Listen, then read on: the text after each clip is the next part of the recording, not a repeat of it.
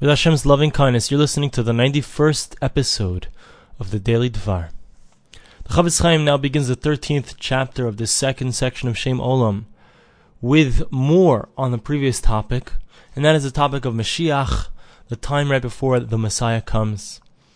The Chofetz Chaim asks an important question we need to ask ourselves, and that is, being that Mashiach has taken so long to come, and we're waiting almost 2,000 years since the Second Temple was destroyed, how can we think that we, with our puny merits, our pathetic zechusim, that we somehow can merit Mashiach to come in our days? How can we believe that?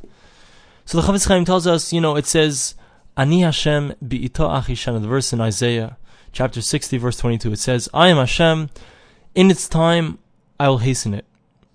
Which seems to be a, a contradiction. On one hand, it says, in its time, Mashiach will come in a special, certain, specific time.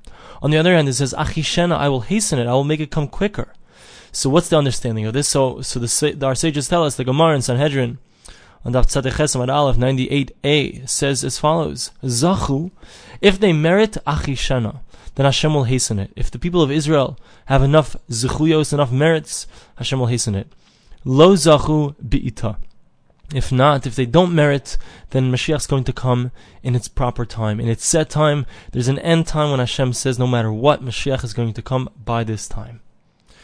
So the Chofetz Chaim says, well, as the days get longer and we see how low we've become, how can we believe it's going to come in our time?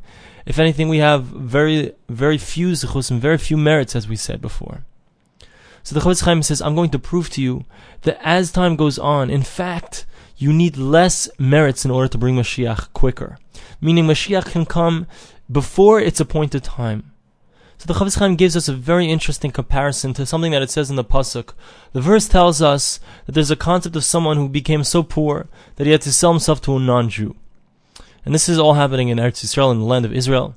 Now this guy, so when he sells himself, the halacha is that we have to try our best to redeem him. So how do you redeem someone? So when this guy originally sold himself, so there were 20 years until Yovel, and the significance of Yovel, the Jubilee year, is that no matter what, when the Jubilee year comes, everyone goes out free. Doesn't matter if you were sold to a non-Jew, to a Jew, doesn't matter who you are, doesn't matter who you were sold to, you go out free in the Jubilee year.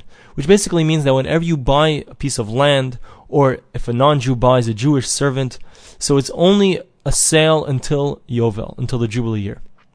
So now, so imagine 20 years before the Jubilee year, this guy sells, sells himself to a non-Jew. And the non-Jew pays for him $2,000. Now, that means that every single year from now until the Jubilee year, how much did he pay for each year of having the slave? 2,000 divided by 20, which means he paid $100 a year. Now let's say 10 years pass, and he's now 10 years closer to the Jubilee year and you want to come and redeem your friend, your brother, whoever it is, you want to redeem him, so you don't pay the full $2,000 that the, the non-Jew originally paid, but rather you pay $1,000. You subtract 10 years worth of his value. And as you get closer and closer to the Jubilee year, says the Chofetz Chaim, you need less money to redeem him. The Chofetz Chaim says something beautiful. We were sold in a certain sense we were sold into exile. We were sold to the nations of the world. The people of Israel were sold out. Why? Because of our sins. Because we did so many things wrong. And now we want to come with our merits, perhaps, some merits that we have, to come and redeem ourselves out of this gullus, out of this exile. We want Mashiach to come. We want the divine presence to reveal itself. We want to return to our former glory. Now, as the years wear on, as we get farther and farther away from the time that we were sold, so to speak.